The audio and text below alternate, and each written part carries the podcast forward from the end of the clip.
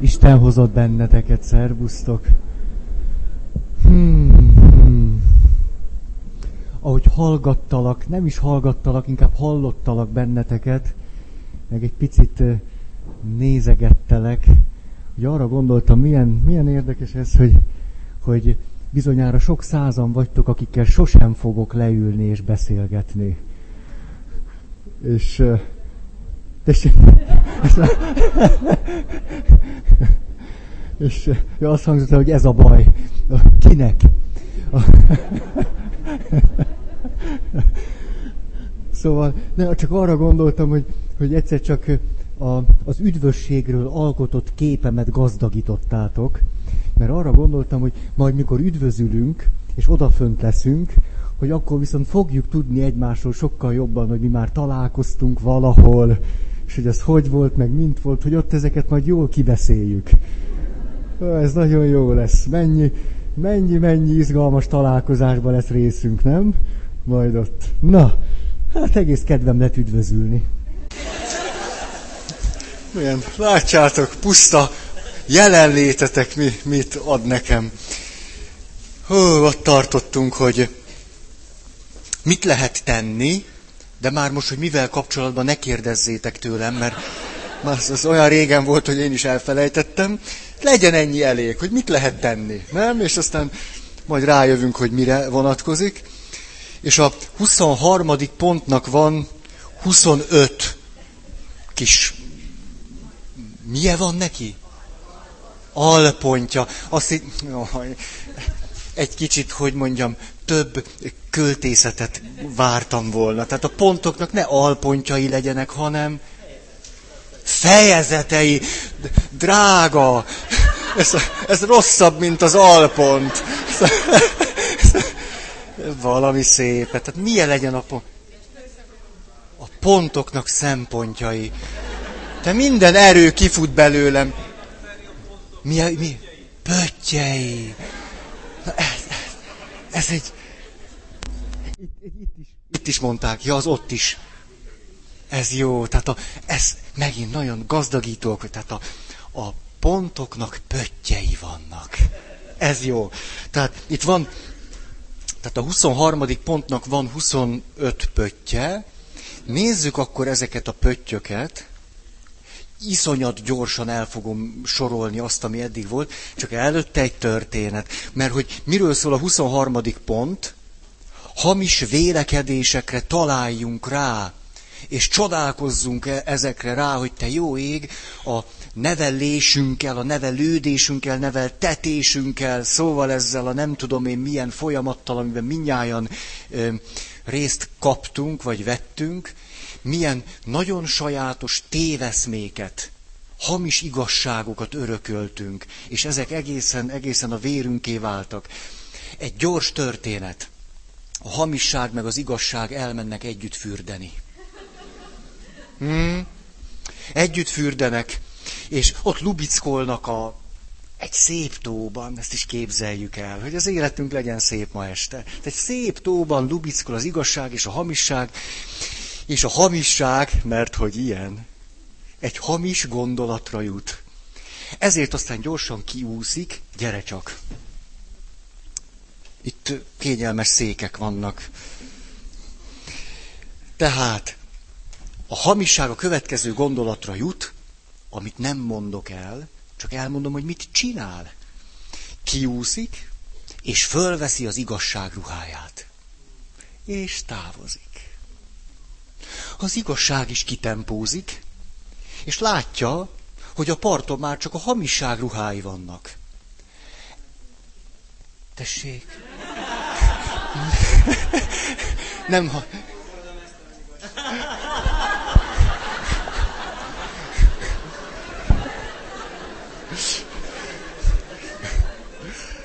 Hát, te poéngyilkos. Most egy kicsit neheztelek rád. De így van. Tehát az igazság eltöpreng azon, van legalább hátul két ember, aki nem hallotta mert akkor nektek elmondom, itt már elől nektek már mindegy, ti már ráfaragtatok, de szóval eltöpreng az igazság azon, jó, jó, ez a gyors reagálású hadtest ott benne a fejedbe. Szóval eltöpreng azon, mit csináljon? Hát a hamiság ruháját nem veszi föl, ezért aztán mesztelenül marad. Így, így. Így, így az igazság mesztelenül marad, és arra gondoltam, hogy nem, de ez is egy téveszménk, hogy úgy vagyunk összerakva, hogy természetesen az igazság mindig örömet okoz, és fölemel, és, és békét hoz, és előre mutat, és megerősít, és támogat, miközben a hamisságon fölháborodunk, és megbotránkozunk rajta, és, és ne... Gyere csak, gyere. És nem lehetséges-e az, hogy néha éppen fordítva működünk sokkal inkább. Ah, mert hiszen a hamisság az igazság ruhájában jár. Ezért van ez a 25 pötty amit teljesen el tudunk fogadni, rezzenéstelen arccal, tovább is adunk, súlykoljuk, és mondjuk, és nyomjuk. És amikor az igazsággal találkozunk, az háborít föl. Rettenetesen kikérjük magunknak, dühösek leszünk rá, fölháborodunk és megbotránkozunk, és az igazságnak a mesztelensége az kifejezetten indulatokat vált ki belőlünk, és minimum rászólunk, hogy öltözzön föl. Nem? Minimum minimum.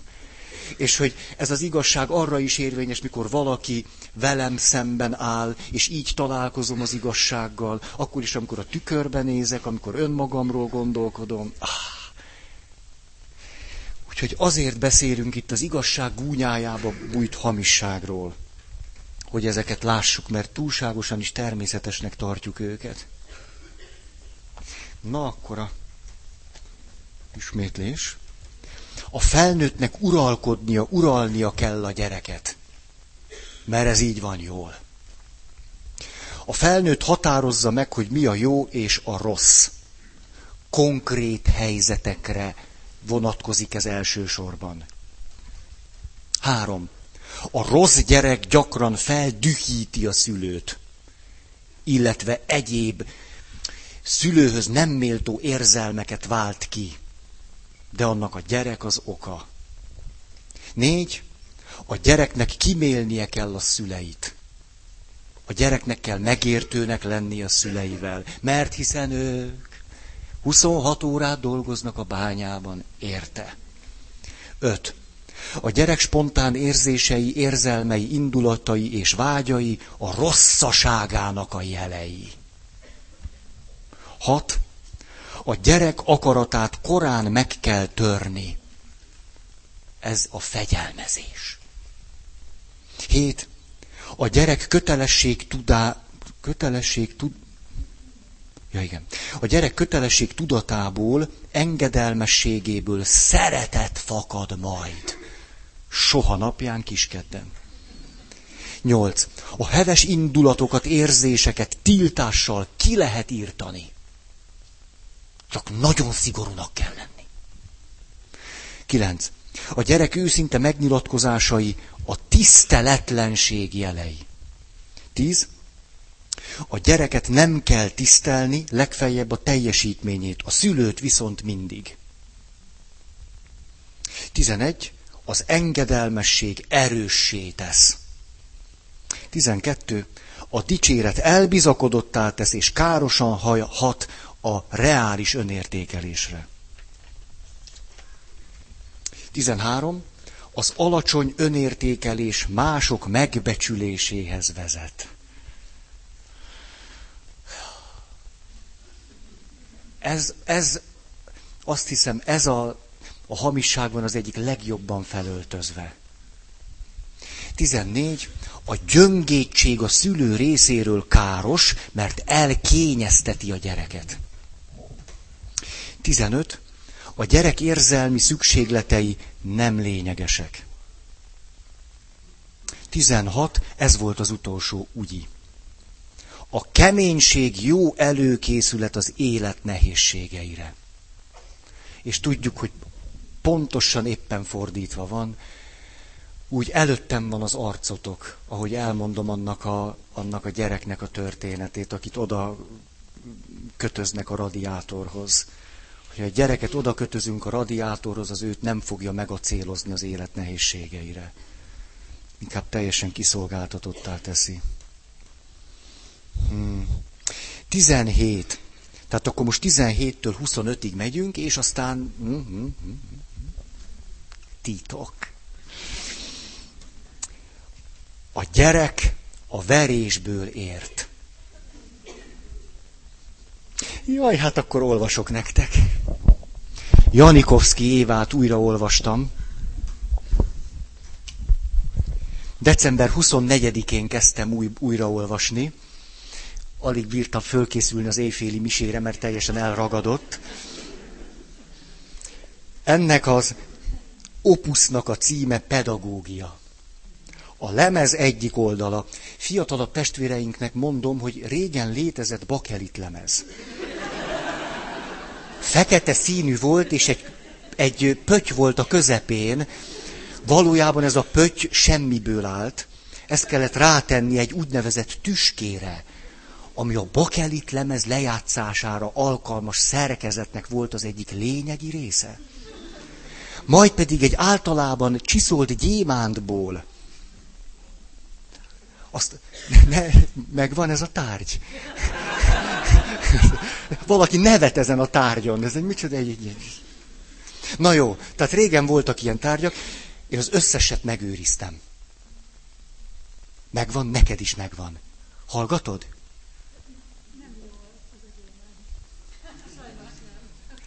Voltak szegény időszakok, igaz? Gyémántot kiszedted, eladtad az aciban.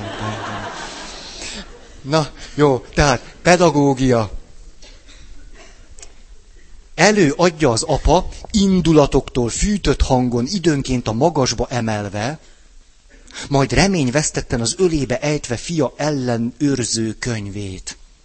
Fia látszólag az apai szózatra figyel, valójában a Csak fiataloknak című tánc zenei műsort hallgatja.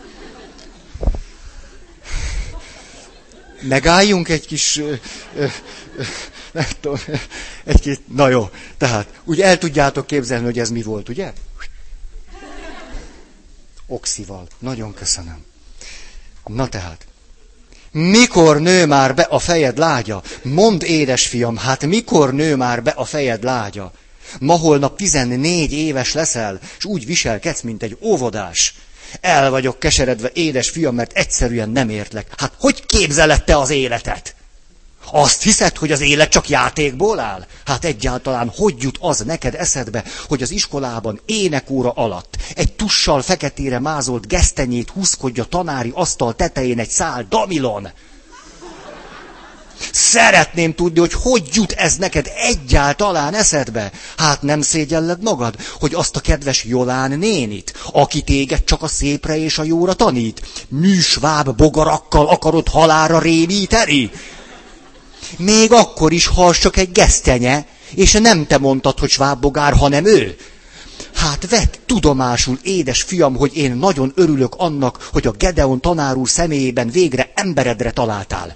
Megmondom neked, édesfiam, hogy ha én vagyok az ő helyében, akkor nem úszod meg az osztályfőnök intővel, de nem ám. Én Móresre tanítottalak volna, de úgy, hogy még a nagypapa korodban is megemlegeted.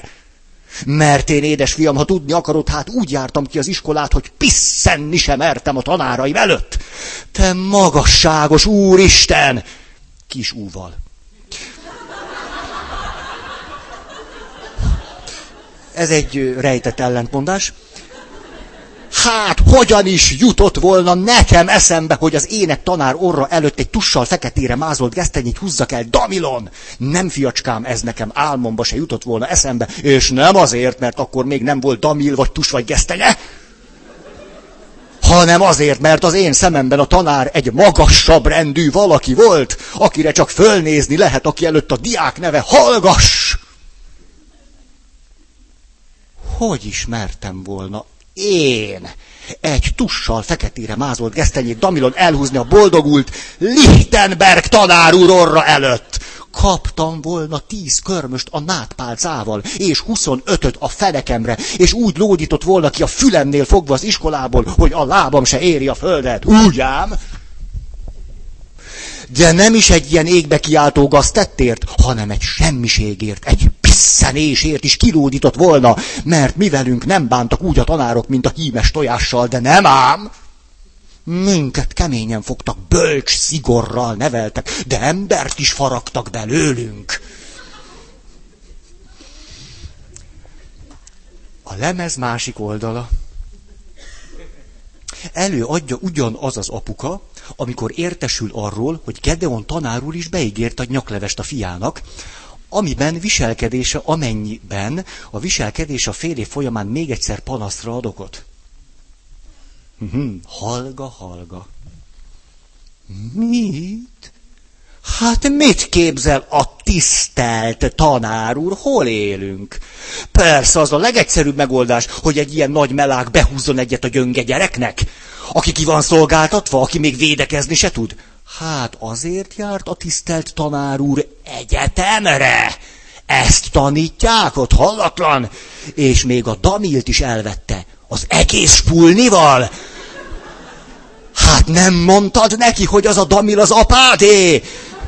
Mit képzel ez az ember, csak úgy zsebre vágja más Damilját? Megáll az eszem, elveszi a Damilt, megfenyegeti a fiam, és még ő írkál nekem erkölcsről és magatartásról.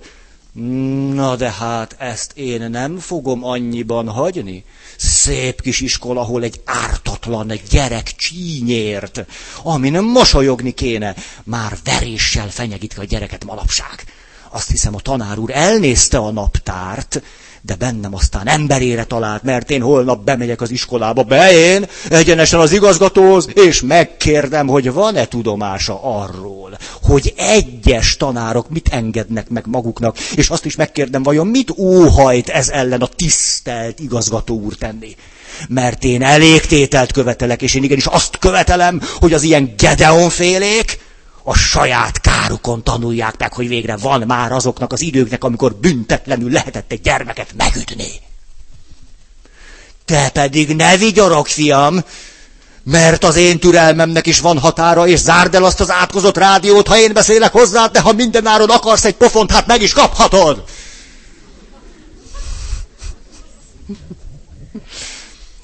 Hát azt látjuk, hogy a lemeznek van két oldala, de a pofonnak nincs. Tehát az itt is van, ott is van. Na szóval. Jaj, de jó esett, ezt nektek is ajánlom, ez nagyon terápiás volt. Hát a gyerek a verésből ért, közben erről már sok szó esett, hogy inkább megtanulja azt, hogy mit jelent alávetetnek lenni, behódolni, hogy helyzeteket meg lehet oldani az agresszióval, stb. stb. A, azt mondja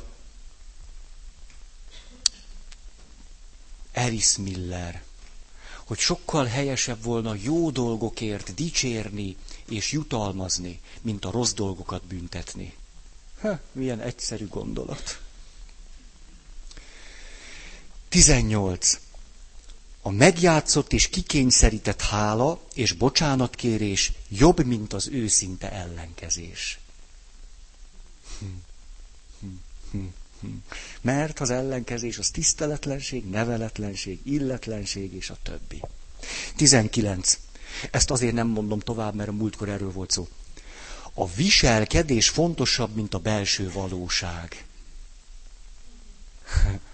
Ismerős. Ez a, olyan érdekesek a szavaink, hogy a viselkedésnek van egy párja. Számomra a viselkedésnek a párja magatartás.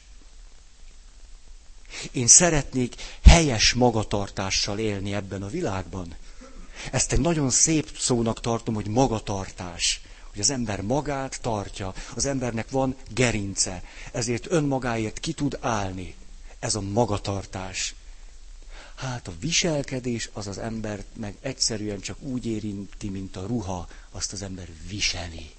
Hogy viseljük itt fönn, és hogy mi van benn, de az nem is számít. Nem is fontos. Kit érdekel? A lényeg a viselkedés. Ha az igazság mesztelen, számon kérjük rajta a ruhát. De nem törődünk azzal, hogy éppen mit mond. Mert először öltözzön föl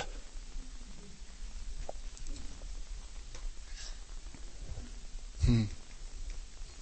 Egy két éves kisfiúnak jöttek haza a templomból, és akkor a, a, azt mondja a nagymama, Gáborka, Hát te hogy megizzadtál ott a misén? Mire a Gáborka két évesen azt mondja, igen, Nagyi, a templomban viselkedtem.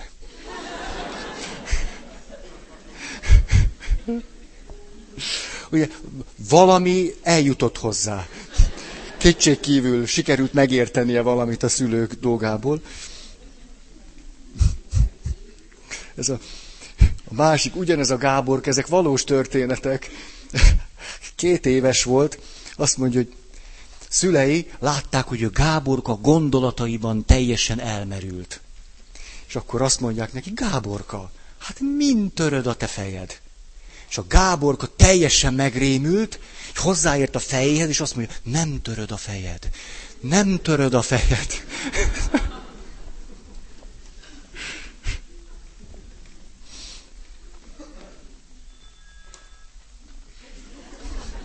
A, emlékeztek, milyen aranyosat mondott ez a kislány, azt mondta, az atya, a fiú, és szerintem nevében, amen ugye mondhatjuk azt, hogy ezt nem helyesen mondta, és nem viselkedett helyesen, csak éppen rettentően éppen jó, jó amit mond. Ugyanez a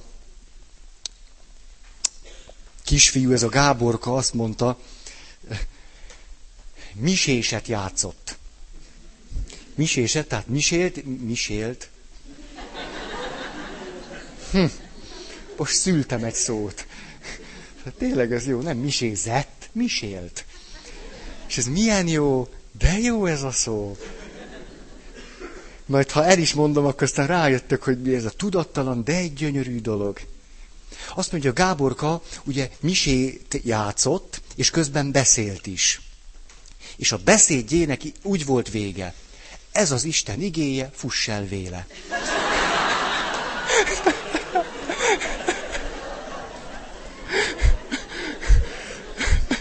Vagyis misélt. Értitek? Misélt. Fantasztikus, hogy a tudattalan előbb tudja, hogy mit akarok mondani. És ez, ez zseniális. Ó, de szép, kedves tudattalan, nagyon szeretlek. Most. Nehogy elbízza magát. Aztán még csak szigorúan. Persze, abból tanul. Majd én embert faragok abból a tudattalamból.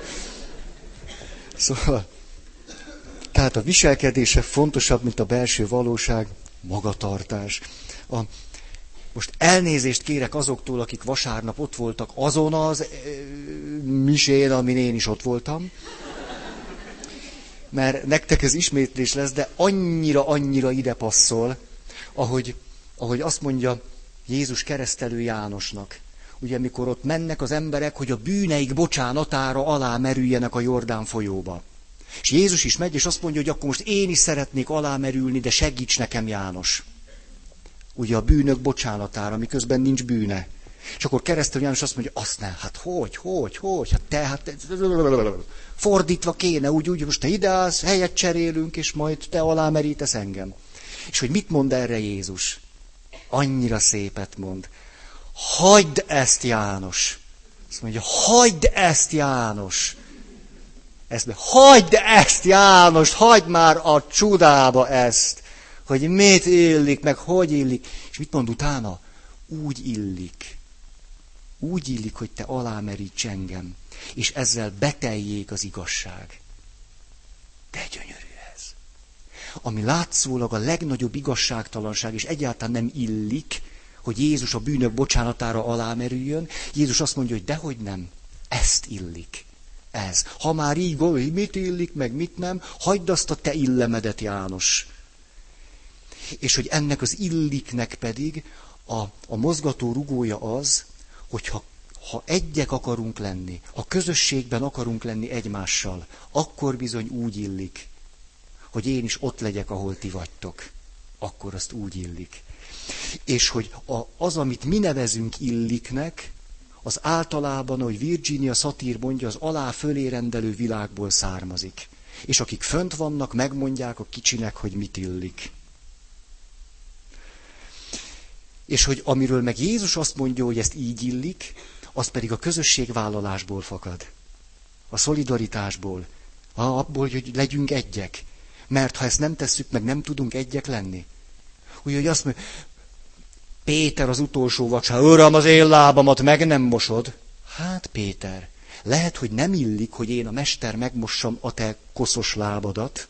Hát koszos volt, hát különben minek megmosni? Tehát koszos. Lehet, hogy nem illik, hogy a mester mossa a tanítvány koszos lábát. Lehet, hogy nem illik, de akkor nem leszünk egymással közösségben. Tehát úgy illik, hogy én most ide térdelek eléd, a mester a tanítvány elé, és megmossam a lábad. Hogy amit egyáltalán ez a világ, amiből ez fakad, hogy illik, az a hierarchikus szemléletmódunkból fakad. Jézus pedig egy teljesen más illikről beszél, teljesen. És hogyha van illetlen ember a hierarchia szempontjából, az éppen Jézus. Teljességgel illetlen, amit csinál, úgy illetlen, ahogy van. Mesztelenül születik, mesztelenül merül alá a Jordán folyóba, mi nagy kabátban merüljön, vagy hogy merüljön, és mesztelenül hal meg a kereszten. Ilyet pedig nem illik. Hmm. És hogy az emberek ott a keresztet mondják, ez nem illik. Na, ennyit erről az illikről. Hogy van olyan, hogy illik, csak mi van mögötte. 20. Veréssel, büntetéssel megtanítható az igazság. A farizeus testvéreimnek újból meg mindenkiben van farizeus, aki itt van. Nekem egy ilyen jó egészséges van. Jó, piros posgás. Mindenkiben van. Tehát magamnak is mondom. Farizeus testvéreimnek szoktam mondani, hogy minden évben legalább kétszer elmondom, hogy tesókáim, ha az igazságot szeretetlenül képviseljük, az már nem igazság. Az igazságnak része az, hogy az a másik javára, a másikkal együtt érezve szeretetből cselekszik, hangzik el, jelenik meg és van.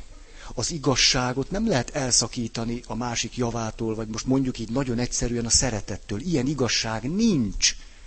Az összes farizeus azt gondolja, hogy az igazságot el lehet szakítani a szeretettől, és csak hogy jól a másik képébe vágni.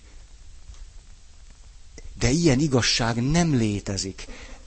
Csak az igazságba bújt hamisság gondolja azt, hogy ő kiáll, és azért, mert nekem igazam van, vagy mert én nem tudom, milyen igazságom van, hogy azzal a másikat meg lehet alázni, lebecsmérelni, szídni, ú, hogy az engem, az igazság följogosít a szeretetlenségre. Ezt a farizeusok így gondolják. Az igazság feljogosít arra, hogy szeretetlen legyek. Mindaddig, ameddig a te buta fejedbe nem verem bele az igazságot. Addig nekem szabad szeretetlennek lenni. És te olyan buta vagy, hogy életed végéig verlek. Ez a legkényelmesebb nekem. Vagyis föl vagyok mentve a szeretet alól az igazság nevében. Vajon miért jár ez a hazugság az igazság köntösében? Mert megtanultuk otthon. Hát ezért jár. Mert pici kortól kezdve a szüleink megengedték maguknak, hogy igazságról beszéljenek, és közben szeretetlenek legyenek velünk. Tehát megtanultuk, hogy igen, van olyan igazság, a szó csak úgy belerúgunk a másikba. Úgy nyekken de hogy ilyen igazság nincs. Olvashatok még egy Janikovszki évát? Többet nem. Na, ígérve ígérem. Ha megtalálom, jaj, mert kiesett a cetli.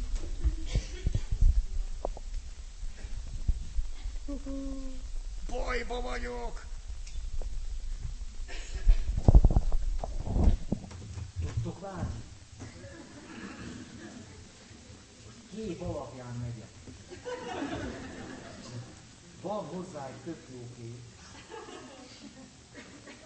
Az is lehet, hogy tovább beszélek, és egy nálam ügyesebb emberre rábízom. Jaj, hát így nem szabad előadást tartani. Hát rendesen be kell cetlizni azt a könyvet, feljöhetni. Akkor nem ér ilyen baj. Most másodszor nézem.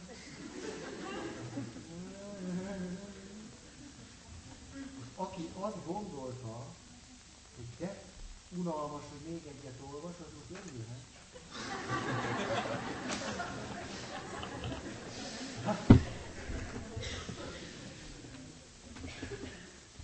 Aki azt gondolt, hogy nem olvasok kettőt, most bosszankodhat. Megtaláltam. Hazugság. Ez a címe. A lemez egyik oldala nem ülök rá a jegyzetemre, mert én írtam. Hogy? Előadja az anyuka, aki erkölcsi fölháborodástól remegő hangon, abból az alkalomból, hogy kisfia iskola táskájában egy cédulát talált, amelyen ez állt, ha tudsz, gyere délután le a térre, ha nem engednek, mondd azt, hogy isibe kell menned, és ha lehet, hoz megint cigit karesz.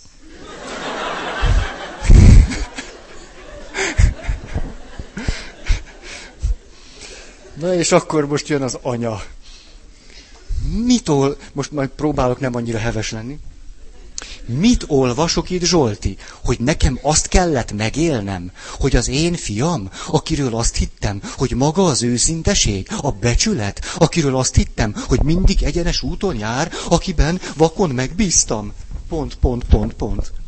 Hát ide jutottunk? Hát milyen ember lesz belőled, Zsolt, ha már tíz éves korodban becsapod az édes szüleidet, ha már tíz éves korodban rávisz a lélek ilyen gasságra, hogy hazudj a te édes anyádnak. Mennyire igaz az a mondás, hogy aki hazudik, az lop is, és aki lop, az meg, az meg, hát ki tudja még mire képes. Most nézz a szemembe, és azonnal mondd meg, hogy ki ez az elvütemelt kölyök, ez a karesz, és hova járkálsz te délután, amikor én azt hiszem, hogy iskolában vagy. Tudjátok, hogy régen, amikor én gyerek voltam, sok volt a gyerek? Tudjátok ti ezt? Hajdanában, danában több gyerek volt, mint ma. A gyerekek pedig iskolába jártak. Csak hogy a sok gyereknek nem jutott iskola. Ezért az okos bácsik összejöttek, és úgy döntöttek, hogy a gyerekek egyik fele délelőtt jár iskolába, míg a másik délután. Így aztán én éveken keresztül egyik héten délelőtt, másik héten délután jártam iskolába. Itt a vége, fuss el véle. Na tehát, Hát tudod-e, hogy én már soha többé nem fogok neked hinni, hogy ezzel az én nyugalmamnak egyszer mindenkorra vége? Ez majd lesz az egyik pontban. Csak most mondom, ezt őrizzétek meg. Nem érdekel, hogy ki ez a karesz. Majd én azt a Margit nénivel fogom tisztázni. És ha ez a karesz is oda jár az iskolába, hát nem sokáig fog oda járni, azt megjóslom neked. Most azért bőgsz, mert a drága barátodat félted? A rossz lelki ismerettől bezzeg nem fakadtál sírva, anyádot bezzeg nem sajnáltad, csak a te drága látos barátodat, aki téged hazugságra tanít, aki téged arra tanít, hogy meglopd az édes apád. Hát honnan vittél te ennek a karesznak cigarettát? Mondhatod te nekem most már, fiam, hogy csak azt adtad neki abban, ami abban a szép dobozban maradt, amit apád jóhiszeműen neked ajándékozott? Ki hisz egy hazug gyereknek? Ó, én szerencsétlen, hogy éppen az én fiam ilyen elvetemült hazug kölyök. No de várj, csak majd hazajön apád, majd ő tisztességre tanít téged. Most ugye könyörögsz, most fogadkozol, most egyszeriben drága anyuké. Csak ne mondjam meg édesapádnak, csak hogy erre hamarabb kellett volna gondolnod, fiam. Nem, Zsolti, hiába is bőgsz, én apád előtt nem hallgatok el semmit, mert igenis mindenkinek vállalnia kell a tetteiért a felelősséget. Ezt neked is meg kell tanulnod. Mert aki egyszer eljátsza a becsületét, nem fiam, nincs semmi anyucikám, én nem fogok apád előtt semmit sem eltitkolni. A lemez másik oldala.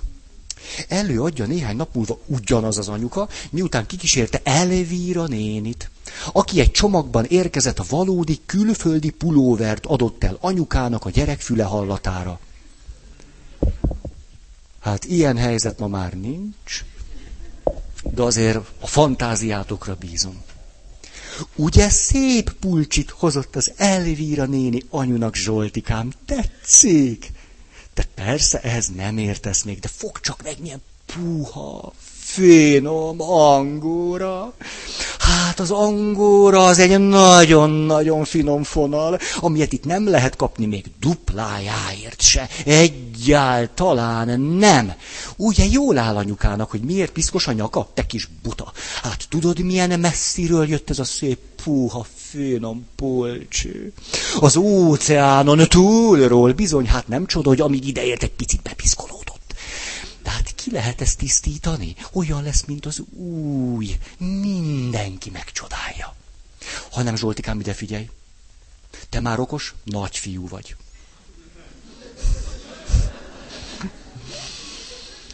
Kérhetek tőled valamit? Nem, most nem az üvegeket kell levinned a közérbe, te kis csacsi, hanem arra kérlek, hogy apukának ne szólj erről a pulcsiról. Legyen ez kettőnk titka, jó? Apukának azt se kell tudni, hogy Elvira néni itt járt. Hát apuka nem szereti Elvira nénit. Emlékszel, a múltkor is milyen csúnyán beszélt róla, amikor azt a szép, fényes, lila nadrágot hozta nekem.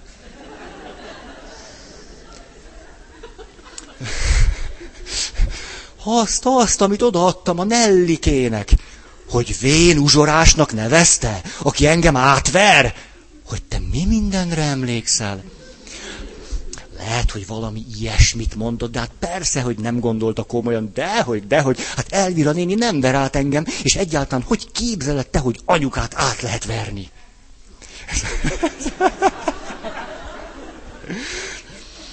Hát ez az 500 forint, amit a pulcsiért kért, egyáltalán nem sok.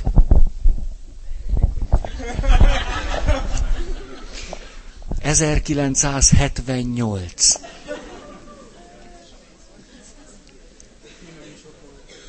Most van itt olyan valaki, aki 1978-ban dolgozó volt? Mennyi volt a fizud?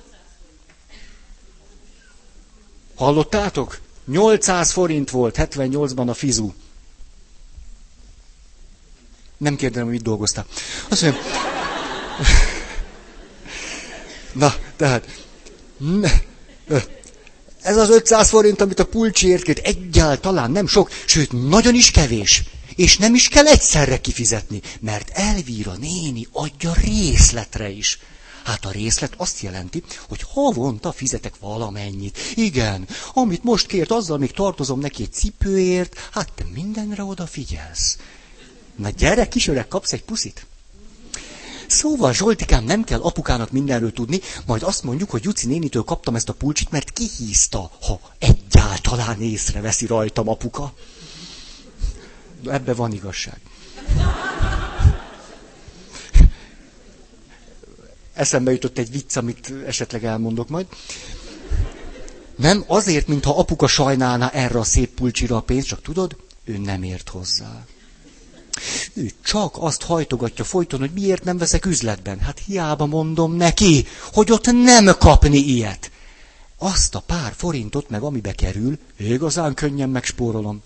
Azt hiszed, apád észreveszi, hogy főzőkolbászt teszek a bablevesbe? Vagy ha margarint használok vaj helyett? Neki csak az a fontos, hogy rakja a hasát. Hát hogy volna az hazugság Zsoltikám, hogy a Juci nénitől kaptam? Hát nem mindegy az apádnak, hogy kitől kaptam. Csak éppen nem akarom az Elvira nénivel felbosszantani. Ejnye, de értetlen vagy. Hát miért tartozna az apádról, hogy honnan van nekem ez a szép új pulcsim? Hát végül is nem loptam.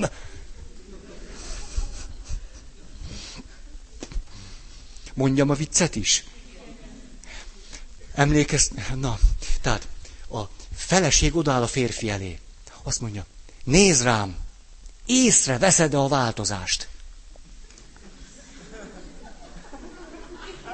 Új frizú.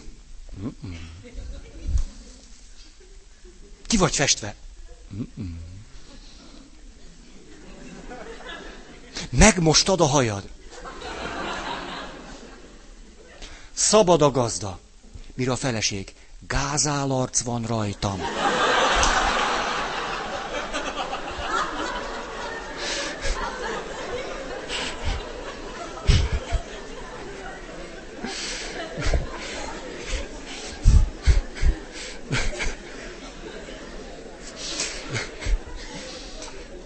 Most már teljesen elvesztettük a komolyságot, elmondok még egy viccet. Szőkenős. Mehet? A jobbik fajtából van, és semmiféle előítélet nincs bennem. Azt mondja a szőkenő a másiknak. Te képzeld, este megcsináltam a terhességi tesztet. Mire a másik nehéz volt?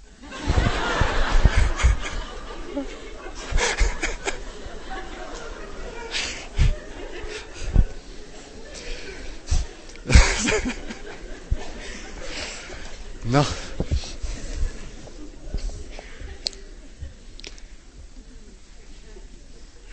Tehát veréssel, büntetéssel megtanítható az igazság. Ugye ez, ez, ez volt, tehát hogy nem ismerünk ilyen igazságot, amit azzal meg lehetne tanítani, illetve igazságnak öltözött hamisságokat megtanulunk a kétség kívül. 21. A gyerek a szüleinek nagy bajt okozhat, és okoz is a rosszaságával. Erre tettem itt utalást. Janikovszki ezt jól, jól leírta 78-ban. Tönkre teszed anyádat, sírba viszed apádat, megőrítesz engem, teljesen kikészülök tőled. És minél kisebb a gyerek, annál inkább azt mondja, hogy nem töri a fejét. Nem töri a fejét. Egy kisgyerek, hogy két évesen, mikor a szülő azt kérdezi, hogy mind töröd a fejed Pisti te nem töri a te fejét. És ugye ez a két éves gyerek azt mondja, sírba viszed anyád, akkor mit fog gondolni? Négy évesen, öt évesen, a szó szerinti korszakban vagyunk. Mítikus szó szerinti korszakban él egy négy-öt éves gyerek.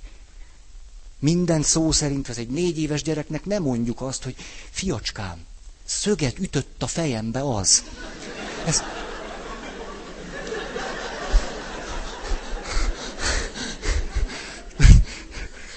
Tehát viselkedjünk. Nem, a szó szerinti mítikus korszak. Tehát egy négy-öt éves gyereket sírba lehet vinni azzal, hogy azt mondjuk, hogy anyádat sírba viszed. És ha tényleg pszichológusok biztos sokat tudnának arról beszélni, amikor eljutnak arra a pontra, mikor a nagymama vigyáz a gyerekre, és mondja az unokának, hogy kis unokám, hát az sírba viszel engem. És pehjére meghal, már a gyerek pehjére. És hogy a gyerek, és akkor egy, hát a nagymama halála óta ez a gyerek ki van cserélve. Annyira rendes lett, Hát most ölte meg a nagyanyját. Hát csak azért öt évesen van, csak van benne valami erkölcsi érzék, már ne vagy annak a nyoma. Hát na ná, hogy egy-két hétig kicsit meg van szeppenve.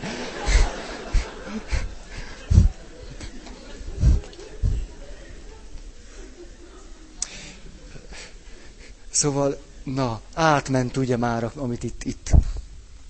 Egész jól eltöltjük itt az időt, csak azt mondja, hogy még fél óra.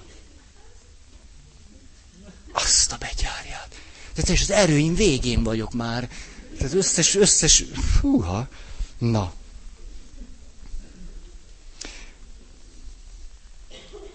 Ja, Isten nagyon meg fog haragudni. Ezek jó kis mondatok ám, nem? Tehát az, hogy apád megharagszik, azt úgy nagyjából tudjuk, hogy mi. Nem? Tehát...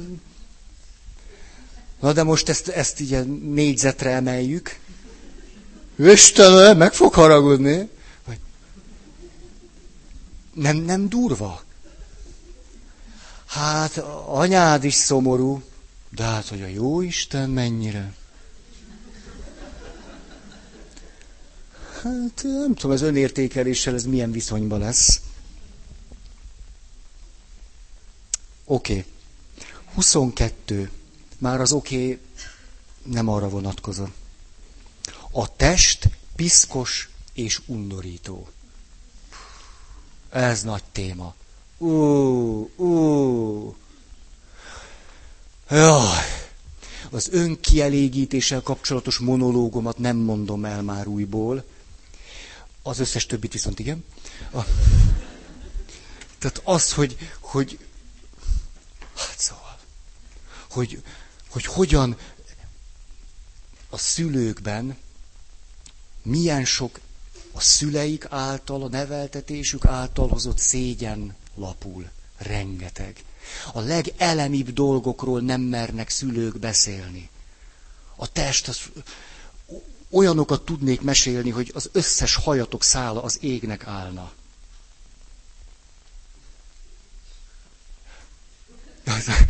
Ja, ja, ja, ja,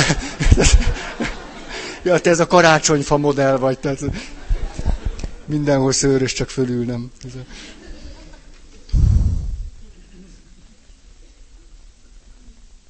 Hm. Most arra gondolok, mondom akkor nagyon egyszerűen, jó? Hogy micsoda, micsoda szemforgatás történik az önkielégítéssel kapcsolatban.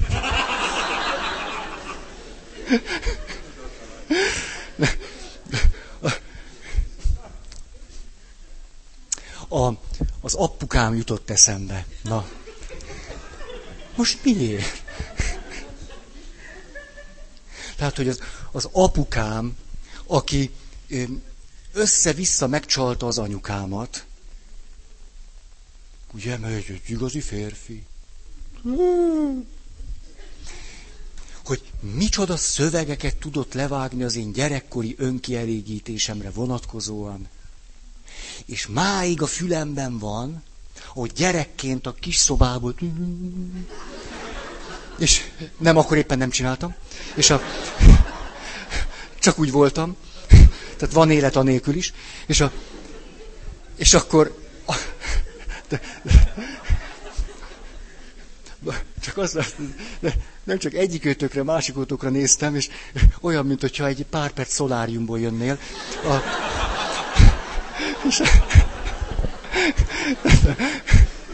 Ezért jó a szakál, tehát így. Szemem meg nem lesz piros. Tehát a... Kivér az angóra macska. Vagy kutya, vagy mi. Na, és a, ez nem erősségem. Szóval, és e, annyira bennem van, csak azért jött ez meg, hogy ülök a ülök ott a kis szobába, és hallom, hogy a szüleim ilyen kifejezetten emelt hangon beszélgetnek. És én csak odafigyeltem, ugye, mégis csak rólam van szó.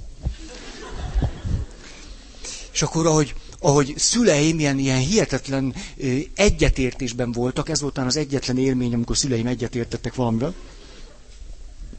hogy nem tudom, melyikük kérdezte melyiküket. Aztán az apukám kérdezte az anyukámat. Na de ugye, azért egyetértesz azzal, hogy ez egy, ez egy teljesen helytelen dolog, ez egy teljesen rossz dolog. Anyám meg, ez természetes. Valamit csinálni kell. Miközben, csak úgy mondom, hogy például az apukám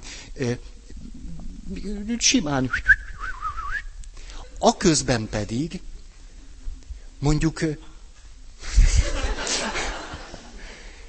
én nekem a szüleim nem tanították azt meg, hogy a fitymámat húzzam hátra, és ott is mossam meg a fütyimet. De azt már nem. Hát hogy hozzuk szóba? Tehát miközben az apám meg az anyám nagy egyetértésben volt, hogy a gyerek, ez, az önkielégítés. Hát, a közben ahhoz már nem volt mersz bennük, hogy ezt a két szót kimondják, hogy fityma. Na. Tudom, hogy ez egy szó.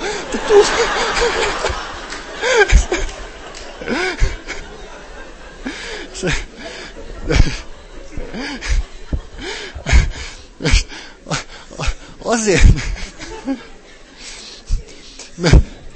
most el, elmond, a mi időnkben, most tényleg most leragadtam ennél a témánál. Tehát az, az jutott eszembe, mi időnkben nem volt FHM, vagy CKM, vagy, vagy mi? Jól mondtam? Én nagyon. Jó, több nem jut eszembe, de biztos van más is. És a, na, hogy a mi időnkben egyetlen könyv létezett. Egyetlen egy. Úgy hívták, szex, szerelem, család. Ilyen narancsárga volt, ilyen, ilyen színes izékkel. A szüleimnek sajnos nem volt meg. Vagyis ne, tényleg nem volt meg, tehát ez nagy. Ugye hiába jelent meg 180 ezer példányban, mint annak idején ezek a könyvek, azt rögtön elkapkodta 10 millió magyar. És a, ugye nekünk nem jutott, de azt tudom, mit voltam már 11 vagy 12 éves, és teljesen rá voltam állva, hogy megyünk ilyen-olyan buli, vagy valami, hogy valak, valakinek megvan-e. És akkor én ezt, én ezt tíröltem. Hát még akkor a lányokat nem annyira, de ez... És erre emlékszem, hogy, hogy valakitől kölcsön kaptam ezt az egyetlen művet, ami, ami és hát persze habzsoltam, hogy szex, szerelem, család. És a,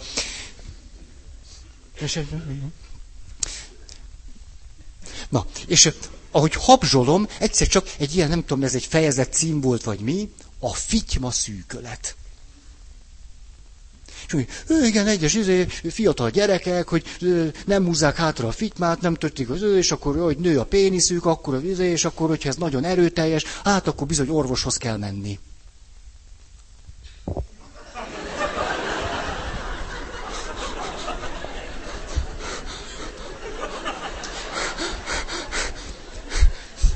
Most, és hát értitek, tehát, tehát gondoltam, hogy szex, szerelem, családban ilyen izgalmas dolgok lesznek, és hogy a fityma szűkületre találtam rá. Tehát azért ez nagy, nagy kiszúrás az élettől.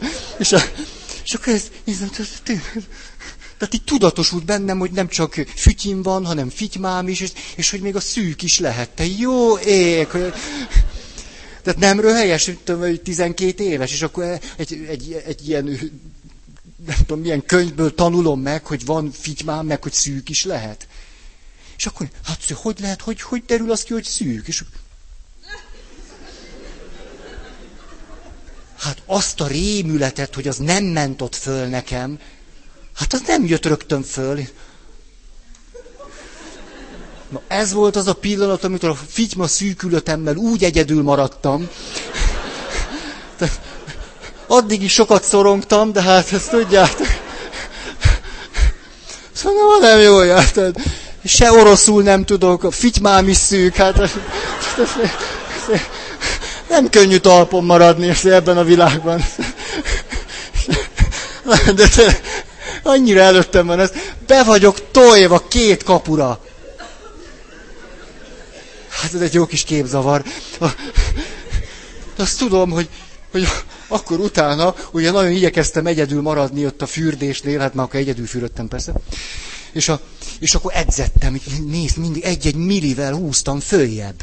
Hát te, oda voltam, hogy el kell menni az old, föl fogja vágni a fütyim. Hát, hát ezért ne arra, hogy 12 évesen akarja a fene. Hát, és a, hát, mint az urológusnál. Azt ismeritek, azt a viccet? ezt, el, el, ezt elmondom. Tehát a, visszaemlékszik a férfi az urológusnál töltött idejére. És azt mondja, jaj, nagyon nagyszerű volt a doktor úr, mert képzeld, megvizsgálta az arany eremet is. És hogy azt hiszem, hogy is volt, hogy azt mondta, hogy, hogy hajoljak le, és akkor a jobb kezét ö, rátette a vállamra, és a bal kezével megvizsgált. Azaz, hogy, hogy, hogy nem is, hogy a, a bal kezét tette a vállamra, és a jobb kezével vizsgált meg. Azaz, hogy tulajdonképpen mind a két keze a vállamon volt. Akkor mivel vizsgált meg?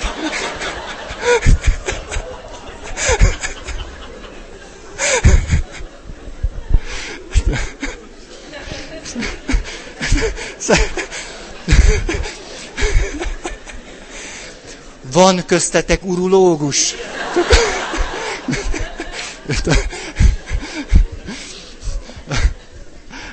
De, hát, jaj, tudjátok, én sportoló voltam, és miután válogatott lettem, ennek az lett a következménye, hogy minden évben teljes körű orvosi vizsgálat. Úgy valahogy középtájon urológus. Uh Álljon a lépcsőre, tolja a drágját, halljon előre, és hallod, hogy a kesztyű cuppan.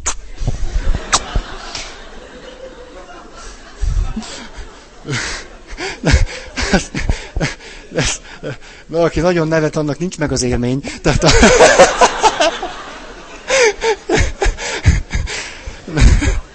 szóval, na tehát, hogy hogy most pró- próbáltam személyes, hogy, hogy, hogy, hogy mondják, tehát a, a hogy mondják, jaj, jaj, azért látszik fáradt vagyok. Ez. Ja, saját élményből, így, így. Tehát saját élményből beszélni arról, hogy, hogy hogyan mélyülhet el bennünk az, hogy a test undorító, és piszkos, és fúj, és, és, és hogy, hogy hogy lehetséges az, hogy, hogy, hogy minden testrészemhez hozzáérhetek, csak a nemi szervemhez nem.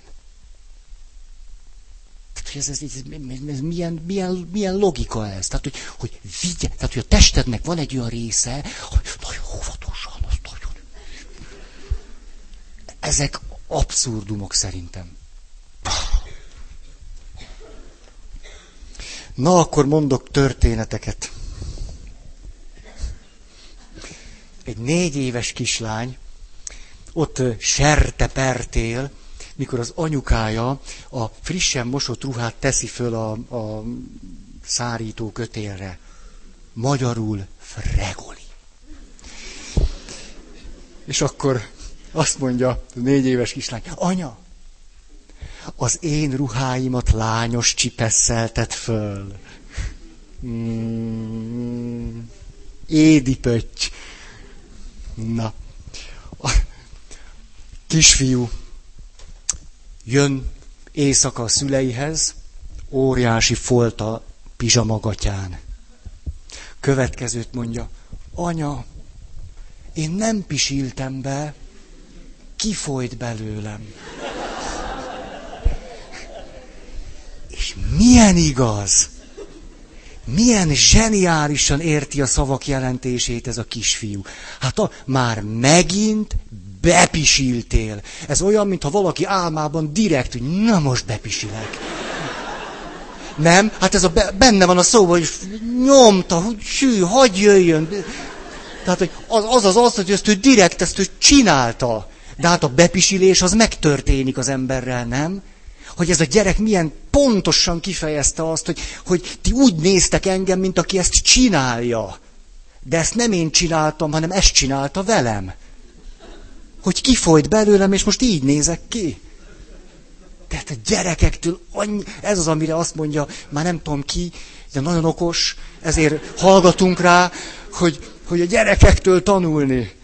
Hogy teljesen az összes igazság bőrbe bújt hamisságunkra fény derül. Hogy nincs ilyen, hogy bepisilés. Olyan van, hogy kifolyt belőle.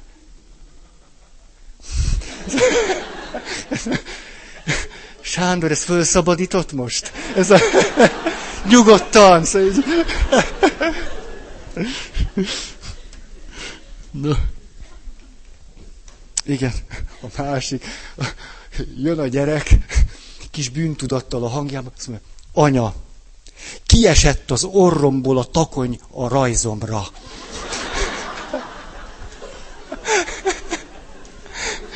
és, és hogy ez is, milyen pontosan fogalmaz? Ugye? Ugye a sző rögtön, ne taknyozd össze a rajzot. De a gyerek nem összetaknyozza, hanem hát rajzol önfelette minden. Ennek a katona verzióját elmondtam nektek hat évvel ezelőtt. De azért elismétlem. Hogy van ez, hogy az ismétlés a tudásnak atya vagy anyja? Anyja? Micsoda diszkrimináció. Na jó. Tehát képzeljétek el, hogy katonaság, flotilla, hajós, mit tudom én mi, század, vagy laktanya, vagy mit, tehát ilyen vizes, pisis. És, a, és akkor az nem úgy van ám, hogy tesszük az esküt. Az eskü nagyon szép dolog. Itt glédába állunk, géppisztoly így, és akkor ugye mondjuk, hogy én, ugye ezt mondja az, ez az elő, előénező.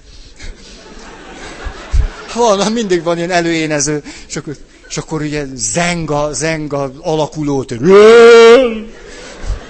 és akkor tudjátok utána mi van, és akkor, és akkor mondja, Kovács László, és akkor mindenki, és akkor van egy ilyen nagy zűrzavar, de hogy közben meg mi megbeszéltük, hogy miket mondunk, és akkor én Petőfi Sándor, én...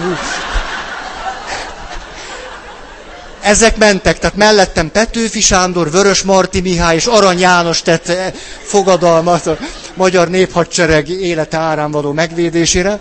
És a, de, de azért ez, ez ne, nem egy akkora bátorság, mert előtte ám úgy van, hogy ezt alá kell írni.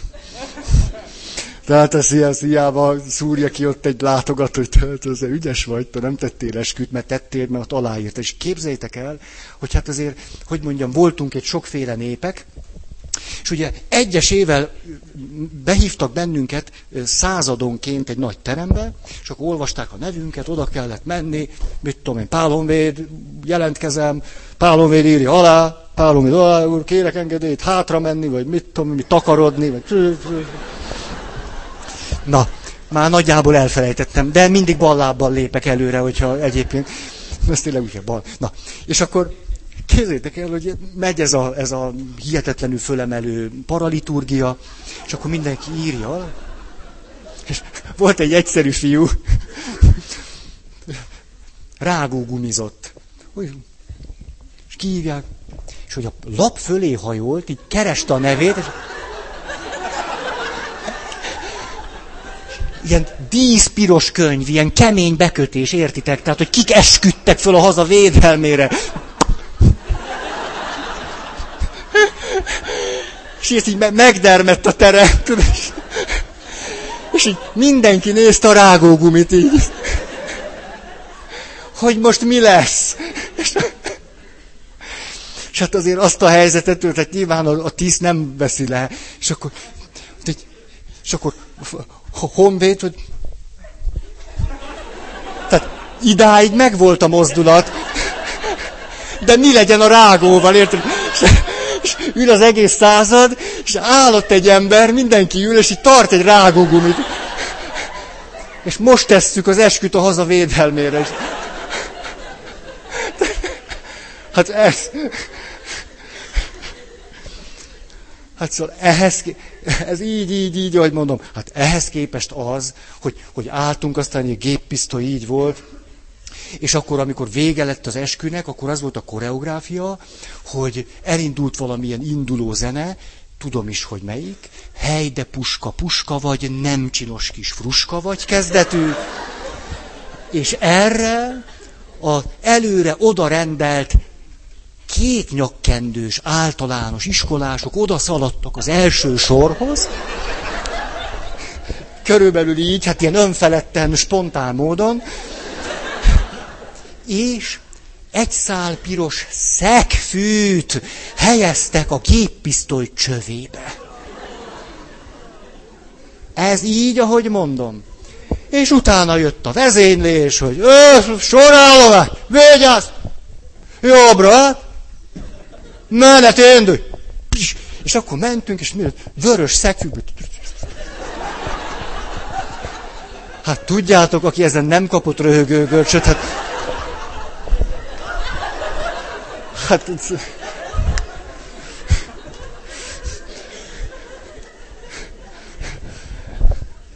Ah, még tíz perc.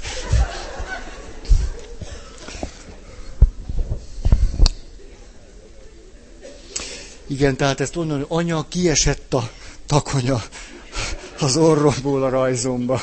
Ez innen, tényleg az úgy azt csinálta. Hát a fiú se köpte le a papírt. Ez tényleg.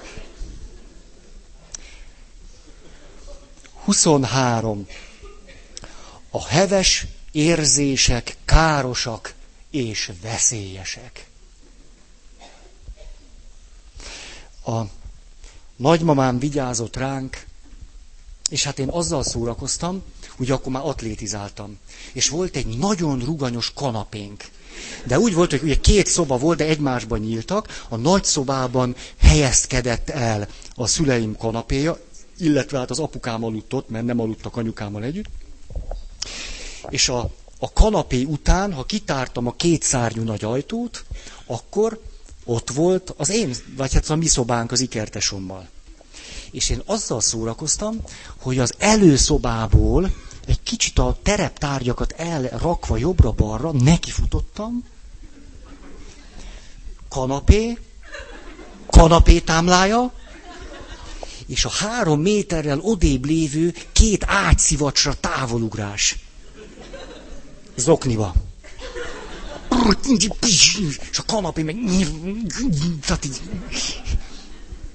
Na és ezt rettentően élveztem. Hát dobbantót találtam otthon. De hát a nagymamám vigyázott ránk, és akkor emlékszem, hogy te kipirult a tiszt, hát izzat voltam. Izzadt. De szép az. Az jó megizzadni. Az nem fúj, az nem undorító, az nagyon jó. Megvan ez nektek? Hát annyira röhelyes most. Hát ezek a mai dezodorok. Ki vagyok purcanva tőlük? Komolyan. Mert, tudom én, golyós.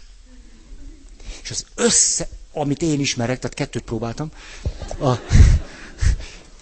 mind a kettő, hogy rá van írva, hogy izzadás, gátlós, dráj, dráj kettő, dráj MP4, minden. Hát úgy kiszárad a hónaljam tőle, hát állandóan viszket. Komolyan. Viszket tőle, mert annyira dráj, hogy hát nincs azzal baj, hát izzad, izzad, ember vagyok. Ez a teljes, nem így van, hogy a szag, az ciki, íz, izzadság, cik, minden ciki, ami úgy, úgy jön az emberből. Hát nem azt mondom, hogy bűzölögjünk. Én azt nem, nem, persze, hogy na. Tehát ezek a, hát komolyan, mint hogyha naponta kétszén leszárítóznám a hónaljamat. Ha tudtok egy jót, szóljatok. Jót. Na, te tudsz. Hol tartottam? Ja, kanapé. És akkor tehát izzadok, csurog rólam az izzadság, és élvezem az életet. Ugye? Egy vagyok a testemmel. Milyen jó az. Na és ahogy ugrálok, ugrálok, ugrálok, az nagymamám, mit tudom én, két virsli fölvágás között rám néz, és hát látja, hogy éppen repülök a két szoba között. És ugye egy biztos módszert választ, és azt mondja, Ferikém, hát ha sokat csinálod, ki ugrik a szíved?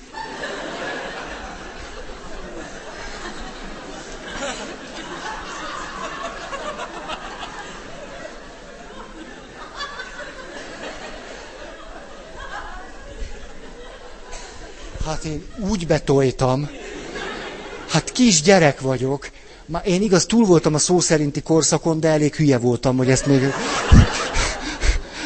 Tehát egy kis regresszióra nem mentem el a szomszédba. Tehát... Hát én komolyan mondom, az a, utána a, a páni félelemtől csurgott az izzadság. De most is bennem van ez az élmény. Nagymamám ment ki főzni tovább, én meg nem is értettem, tehát itt éppen haldoklok, és vágja tovább a virslit. Én teljesen kész voltam tőle. Úgy beijedtem, hát és tudjátok ezt hogy van, mint a pánikbetegségnél. Na, persze, hogy tudjátok. Tehát a, ugye, hogy a pánik betegségnek is van egy olyan ismérve, egy ilyen ördögi kör, hogy a pánik betegekre általában jellemző a túlzott önreflexió.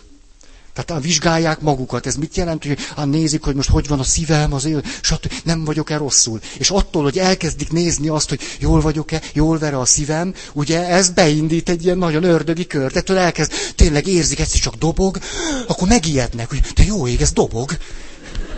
Ugye, hogy eddig mintha nem dobogott volna, de most meg, és akkor egyre akkor elkezdenek nagyon figyelni, ezt beindítja ezt a pánikreakciót.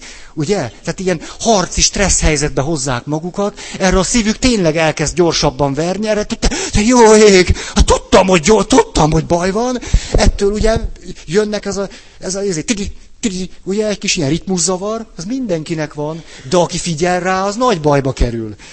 Ugye, és akkor, és akkor ez. Na hát én, én velem valami ilyesmi, tehát soha életemben nem törődtem vele, hogy hallgassam, hogy ver a szívem, de hát ott egyszer csak, hát előtte éppen 20 percig távol ugrottam. Hát na, ná, hogy úgy kalapált a szívem, mint a csuda. És tényleg szinte, szinte előttem volt. Hát el tudtam képzelni. Tehát a, a nyolcadik utas a halál, az kis miska ahhoz képest. Csak hogy nem a lény, hanem a szívem. Ez kimegy a nagyanyám, az főz meg engem is. Ú, ez... Tehát a heves érzések károsak és veszélyesek. Ide tartozik mindenféle gúny. Ha tudnád, hogy most hogy nézel ki. Pistike, menj a tükörbe, nézd meg magad. Nézd meg magad, hogy hogy, hogy néz ki az arcod. Vagy a kislányoknak, hogy most nézd meg, hogy az a sok könyv hogy néz ki rajtad. Hogy lehetsz ilyen nevetséges? Ilyen érsírsz. És a többi, és a többi. 24. És be fogom akkor fejezni, a 25-öt is gyors elmondom. A szülők ösztönmentes és bűntelen lények. Hú, ez kiütette a biztosítókat.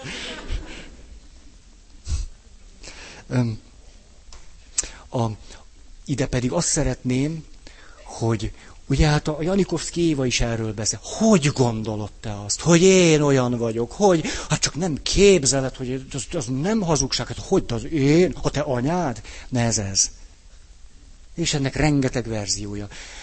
A, az Isten kép, azt gondolom, rengeteget terhelődik meg ettől. Hogy Isten az, aki na, nagyon szigorúan néz a testre, az ösztönökre, mi, hát ezek az emberek, ezek ösztönölnek. Fúj! Fúj! Egy totálisan torz Istenkép, mint hogyha az Istennek az, az ösztönök nem jönnének be. Hát csak van valami köze hozzá, nem? A, olyan drága volt egy kislány, együtt imádkoztak ö, a család. És akkor ismeritek ezt a tezé éneket, hogy ahol szeretet és jóság, ott van Istenünk. Ahol szeretet, ott van Istenünk. És a kislány meg úgy énekelte, ahol szeretek, ott van Istenünk. Ez volt a 24, a szülők ösztönmentes és bűntelen lények. 25, a szülőknek mindig igazuk van. Hát ezt, ezt már kitaláltátok volna, hogy ez még hátra van. A, a szülő, mert szülő jobban tudja, mi kell a gyereknek, mint a gyerek. Ez egy konkrét helyzetekben, ez evidensen sokszor nincsen így. Hát miért tudná a szülő jobban, hogy én mit érzek? Hogy milyen szükségletem van? Hogy ebben a pillanatban mi esne nekem jól? Ezt honnan tudná az anyukám? Egy, tudjátok, a pszichodrámának az atya úgy hívják, hogy Moreno. És hű, most hogy is van? Azt hiszem a lánya. Van itt dramatikus. A felesége volt? Köszönöm. Tehát Cerka, így hívják, Cerka Moreno. Hát Virginia Satir, Cerka Moreno. Hát ezek... Na, Cerka Morénónak volt egy zseniális mondása. Azt mondja, csoportokban persze, hogy teljesen előjön az, ahogyan, ahogyan gyerekkorban szükségleteinket le fitymálták. Ugye, és akkor aztán a pszichodráma csoportban ezek, ezek elő tudnak jönni. És akkor azt mondta, hogy régen megtanultam azt, hogy először azt kell adni, amit az illető kér, és aztán azt, amire szüksége van. Hmm. Hí, de micsoda gyönyörű, gyönyörű mondat. Ezt azt gondolom a kapcsolatainkban is rengetegszer van így. Én hiába tudom esetleg jól, hogy te veled most ez van, arra lenne szükséged, hogy ha te azt kéred, hogy, és mondasz valami teljesen más, akkor először azzal tudok segíteni, hogy, hogy adok neked abból, amit te kérsz. Ez nagyon, ez, ez... és utána tudom azt adni, amiről én tudom, hogy neked szükséged van rá, de talán te még nem. Ilyen lehetséges. De ezt az első lépést még a felnőttek esetében párkapcsolatban is sokszor nem lehet kihagyni. Hmm. Hmm. Ez, ez egy nagy mondás. Cerca Moreno vastag mondása. Jó van, befejezem már, már. Nem bírom. Hmm. Köszönöm a figyelmeteket. Jó, jó volt veletek. Akar-e valaki hirdetni?